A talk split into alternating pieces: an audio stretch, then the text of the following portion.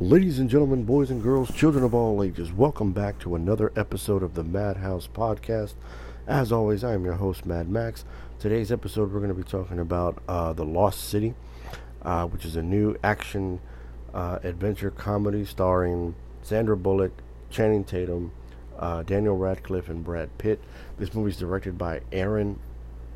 this movie is directed by Aaron and uh, Eric Nee, if I'm saying that correctly. Let me double check.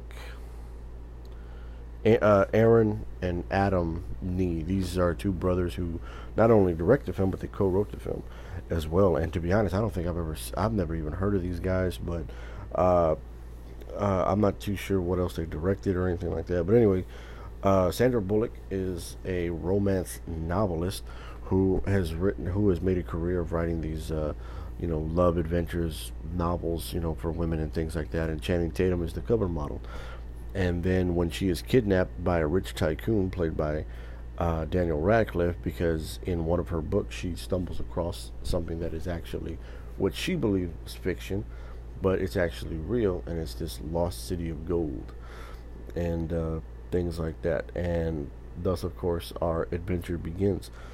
You know, this movie is kind of like self-aware. It, it, it's like if you've ever seen the movie Tropic Thunder, it, you know you take that that idea to where these guys who are making a war film are then dropped in the middle of a war in real life to kind of, you know, get you know to kind of get it, the whole, the idea from it, you know, and the actors are not knowing if it's real or not. But it also kind of has that derivative of the it kind of has that same type of mentality, that same type of tongue in cheek action adventure the way movies like The Mummy and Jungle Cruise are.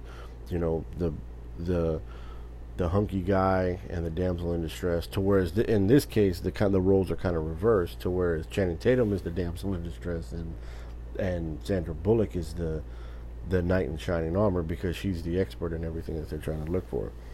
Uh, this movie really kind of goes to show you what a great what a great you know action adventure. It's it's I, I feel like the action adventure genre is so depleted nowadays. Like nobody really makes action adventures no more, and things like that. Like to be honest, the last good one I think we saw was you know everything is either a spy thriller like the James Bond films or the Jason Bourne films or or uh, you know or, or even the John Wick films or the Taken movies.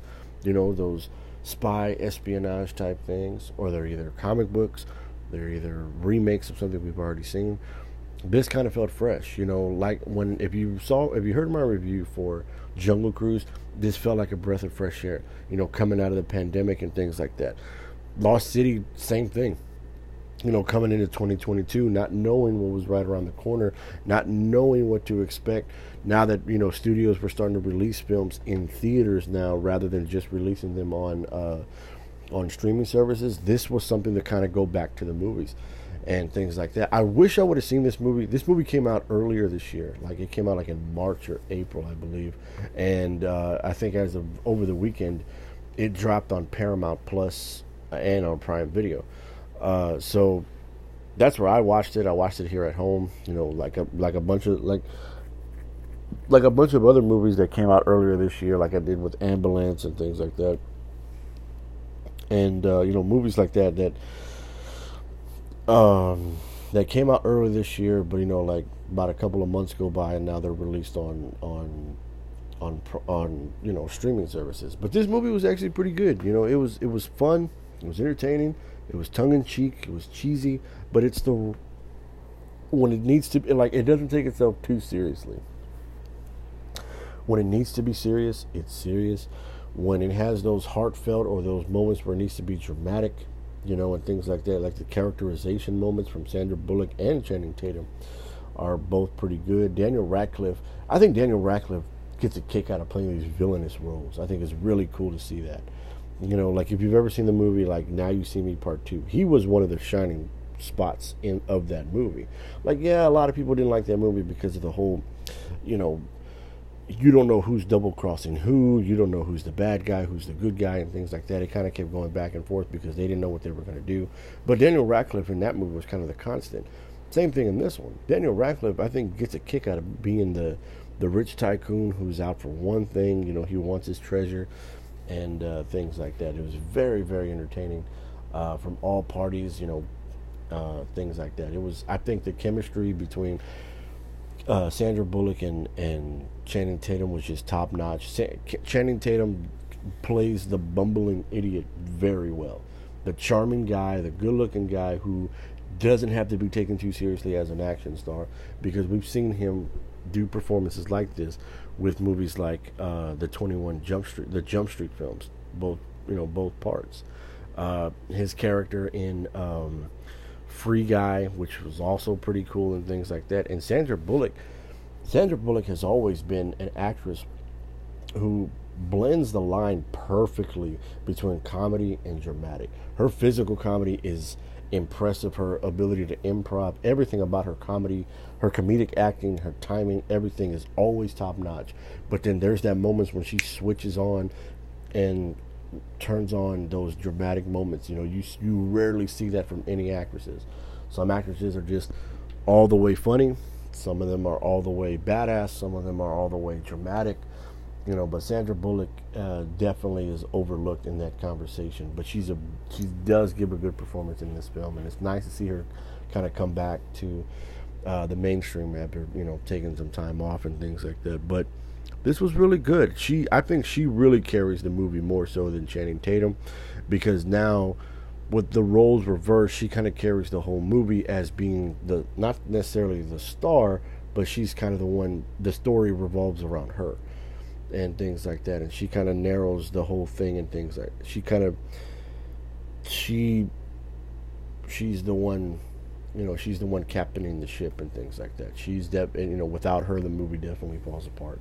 You know and Channing Tatum and Daniel Radcliffe and even Brad Pitt you know he's not in the movie a whole lot but the the the time that he is on screen you know he's you know he definitely is charming in a way. You know he's basically he's what you know he's the the stereotypical badass and things like that but at the same time he still gives those moments of being ch- charming and charismatic just as well as Channing Tatum so you know it's kind of like the whole the Thor and Star Lord uh, kind of relationship that they have uh, in the movie and things like that uh, but overall, like, yeah, the story was kind of generic and kind of formulaic, and you kind of saw where it was going to go from here.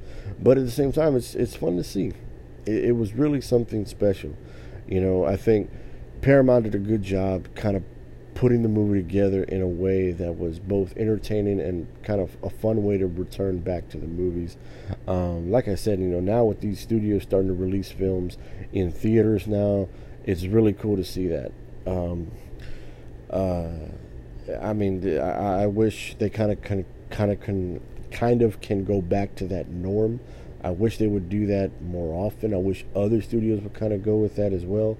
I mean, hell, the uh, as far as movies kind of coming out of the theater, like Disney's probably the only one who hasn't been doing that. A lot of their movies have been coming out extremely, you know, exclusively on Disney Plus. Like the last like five movies that they've had came out on the streaming service from 2020 to to 2022.